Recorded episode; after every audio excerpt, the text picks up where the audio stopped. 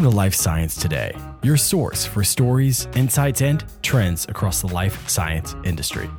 I'm your host, Dr. Noah Goodson. This week, spending that COVID money, brain money, Irish money, and another oncology approval.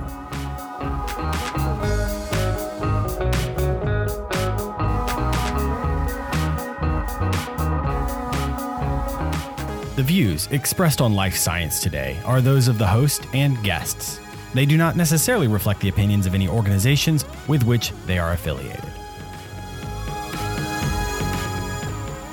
In a predictable move, Pfizer has made the $5.4 billion cash acquisition of Global Blood Therapeutics, a company dedicated to treating sickle cell disease.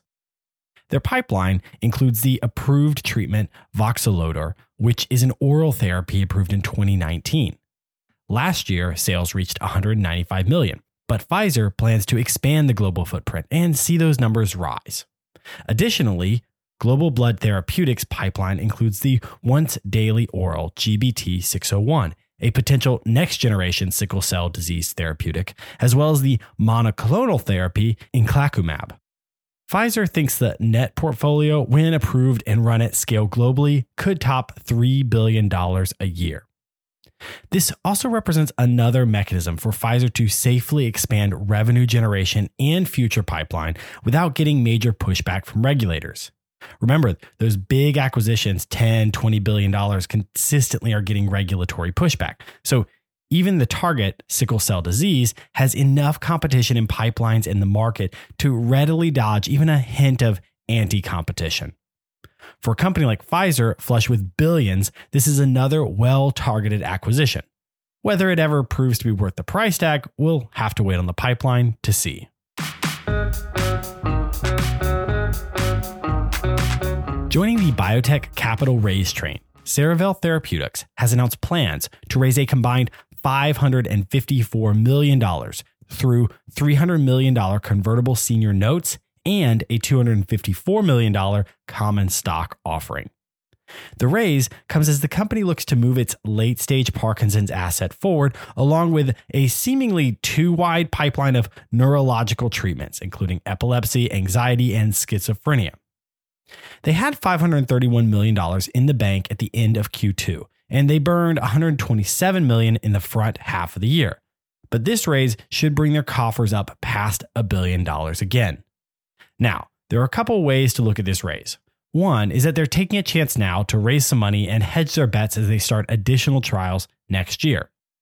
The other is that perhaps they're not overly optimistic on what the readout might be for their leading Parkinson's candidate and are hoping to raise some capital now before bad news strikes in Q1 of 2023. Whatever the strategic reasons for the raise, the market is not thrilled, and shares have dropped around 20% at the news, though they remain above their average value across the last six months.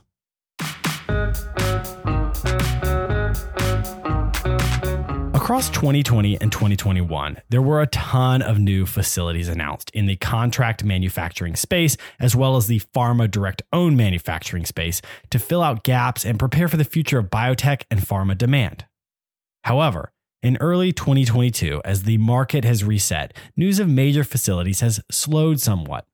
From the major pharmaceutical companies, this not only reflects the variances in the market, but also the need for a breather from capital infrastructure investment while they determine just where their pipelines might be going in future markets and what kinds of support they're likely to need to drive that forward. That's not to say announcements have stopped. And last week, Abbott announced they'll be building a new 250,000 square foot manufacturing facility in Ireland, investing 440 million euros and creating a thousand new jobs, including expansion at their Donegal site and opening this new site at Kilkenny.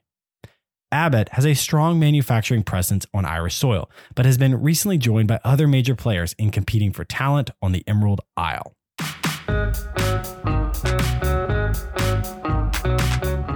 AstraZeneca and Daiichi Sankyo have received FDA approval to treat patients with unresectable or metastatic non small cell lung cancer with HER2 mutations with the antibody drug conjugate sold as Enhertu. The complete response rate for this therapy is quite low, 1.9%, but the overall response rate was around 57.7%, earning the approval for this aggressive condition with limited therapeutic options. While a mild movement forward in the therapeutic solutions, it does represent a therapy for a relatively large number of potential patients per year relative to other niche oncologies. Per the terms of the collaboration, AstraZeneca will now pay Daiichi Sankyo $125 million as a milestone payment for the FDA approval. I just wanted to note that overall, this is fairly representative of many of the oncology approvals people have limited options, and this provides an option with meaningful side effects that can increase their life expectancy somewhat, but doesn't have any sense of curative properties. Now, it's certainly great that it's approved and is now accessible to patients. However, if this were my primary therapeutic option, I don't think I'd be thrilled. It's certainly better than what existed before, and hats off to AZ and DS for the hard work. But it's also a clear incremental step in defeating cancer.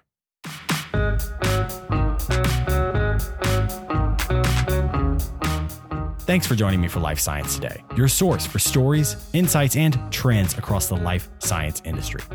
Learn more on lifesciencetodaypodcast.com. And if you liked what you hear, please tell a friend.